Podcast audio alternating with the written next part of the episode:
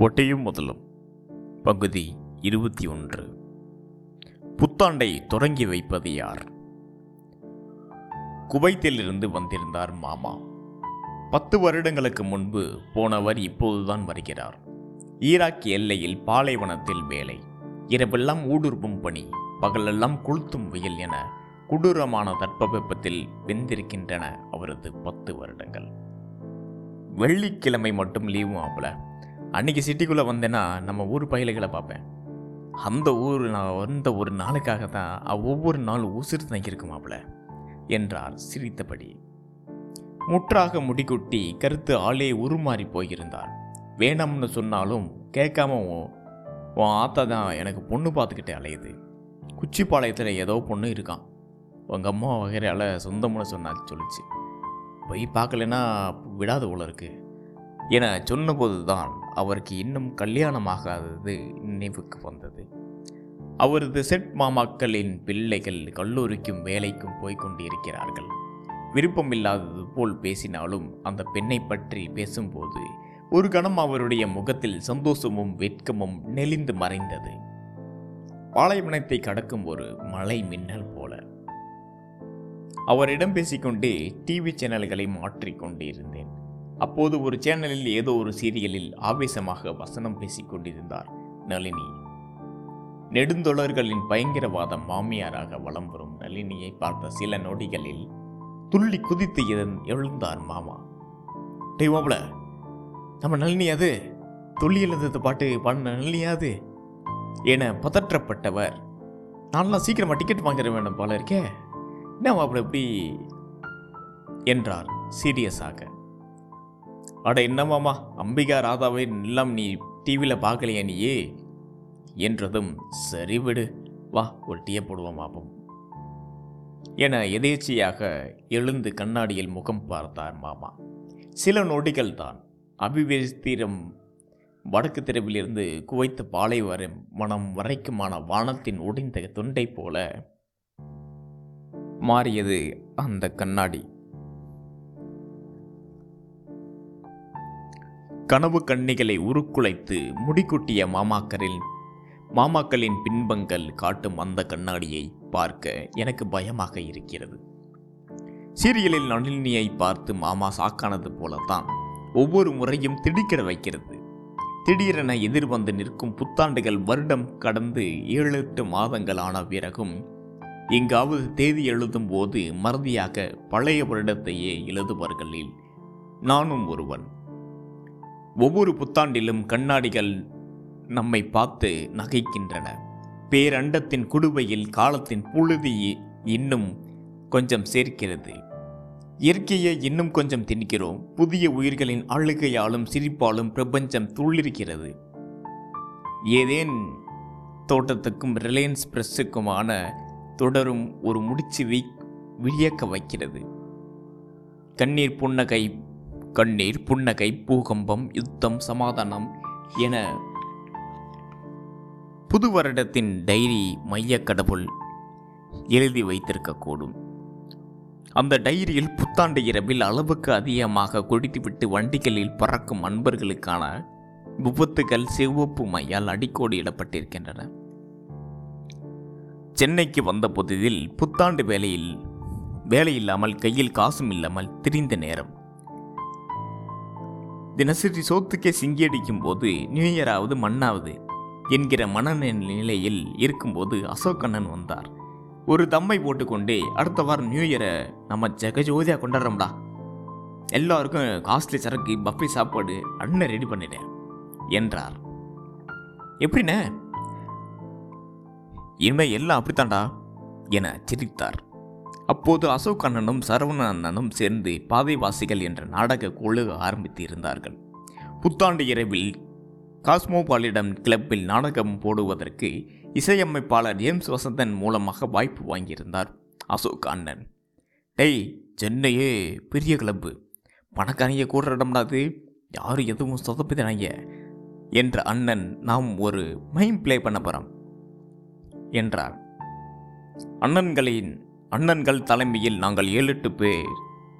So ந- kill நகர் பார்க்கில் நிகழ்ச்சல் ஆரம்பித்து மம்- மைம் என்கிற பேரில் மௌன நாடக வடிவத்தில் கரகரவன எதையோ நாடகமாக்கி கொண்டு வந்தார் சரவணன் அண்ணன்.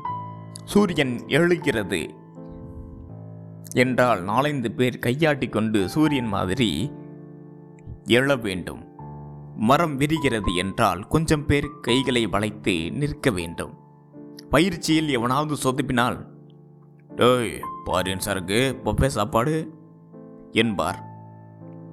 அசோக் நிஜமாகவே நிஜமாகவே எல்லோருக்கும் அது அதுதான் டார்கெட் மாப்பிள்ள ட்ராமா முடிஞ்சதும் ஒரு புல்லை எடுத்துக்கிட்டு அந்த கூட்டத்தில் ஐக்கியமாயிடும் அங்கே நிறைய சேட்டு பொண்ணுங்கள்லாம் ரொம்ப வருமாம்ல என்றான் பசீர்.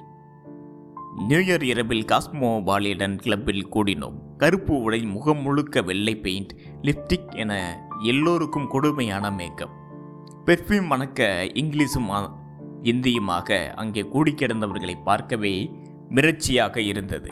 அதுவரை பார்க்காத கார்கள் செவசெவன குடும்பங்கள் கூடி ஒயின் பீர் குடித்தார்கள். ஒரு பக்கம் விதவிதமான சரக்கும் சாப்பாடுமாக இருக்க வயிற்றை பிராண்டியது. ட்ராமா முடிஞ்சதும் டோக்கன் தருவானுங்க அதுக்கப்புறம் பார்த்துக்கலாம்டா என்றார் அண்ணன். பாட்டும் டான்ஸுமாக மொத்தமாக அருள் ஏறி கொண்டு இருந்தது ஏரியாவுக்கு. பதினோரு மணிக்கு மேல் மைக்கேல் எங்கள் குழுவை அழைத்தார்கள். மொத்த குடும்பம் மறைபோதையில் இருந்த நேரம். நாங்கள் மேடை ஏறி மைம் போட ஆரம்பித்தோம். மௌன நாடகம் ஆரம்பித்த ஐந்தாவது நிமிடமே மொத்த கூட்டம் திட்டி குமிக்க ஆரம்பித்தது. ஒரு கோட் சூட் பெரியப்பா இங்கிலீஷில் கடுமையான கெட்ட வார்த்தைகளால் திட்டி எங்களை இறங்கச் சொன்னார்.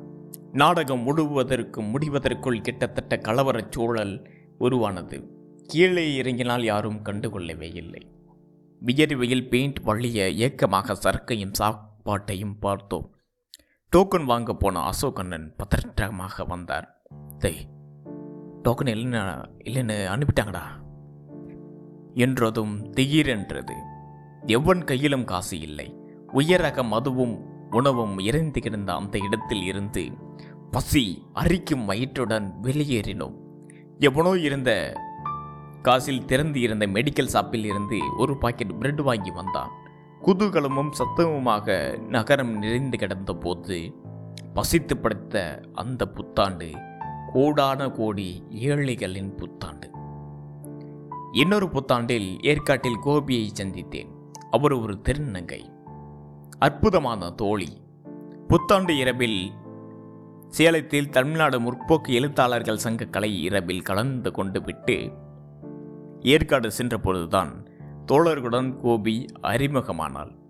ஏற்காட்டில் இரவெல்லாம் கல் விழித்து தோழர்கள் பேசிக்கொண்டு இருந்தோம். தென்றல் வந்து தீண்டும் போது என்ன பண்ணுமோ பாடலை கோபி பாடிய போது அந்த வருடம் அழகாக தொடங்கியது. அவளிடம் பேச பேச அதிர்ந்தேன். எல்லாருக்கும் நியூ இயர்னால் இதை தான் ஞாபகத்துக்கு வரும். எனக்கு என்னை இளவட்டு தான் ஞாபகத்துக்கு வரும். என சிரித்தாள்.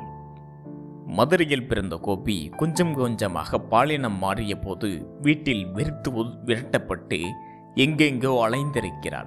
வாழ்க்கை அடித்து துரத்த மும்பைக்கு போய் பார் டான்சராக இருந்திருக்கிறாள். பன்னெண்டு வருடங்களுக்கு முன்பு தன் பதினெட்டாவது வயதில் ஒரு புத்தாண்டு இரவில் தான் ஏலம் விடப்பட்ட கதையை சொன்னபோது அவள் முகத்தில் சின்ன சோகம் கூட இல்லை. நாங்கன டான்ஸராக கண்ட்ராக்டில் தான் வேலை பார்த்தேன். அந்த முதலாளி ஆகி என்கிட்ட எதுவும் சொல்லவே இல்லை.